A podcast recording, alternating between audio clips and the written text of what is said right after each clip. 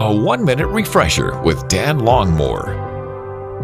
So you put something down on your calendar, and maybe it's a long range planning for several months, maybe even a year out. You have to make reservations for a certain tourist place that's real popular. Do you ever stop to think as you're putting in that information, wonder what life will be like in a year, several months from now? Will something have changed? Will I even get to that event? It's that uncertainty of life that we need to continually embrace as we plan ahead. And then we're reminded that for God, nothing is uncertain. He knew us before we were born. He knows when we sit and when we rise, the psalmist writes in Psalm 139. Knows the number of hairs on our heads. Knows the day of our death. So much that God knows.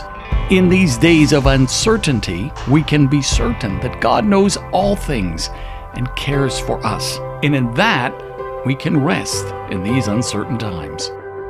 Refresh and renew with Dan Longmore, afternoons from 2 to 5 on WRGN.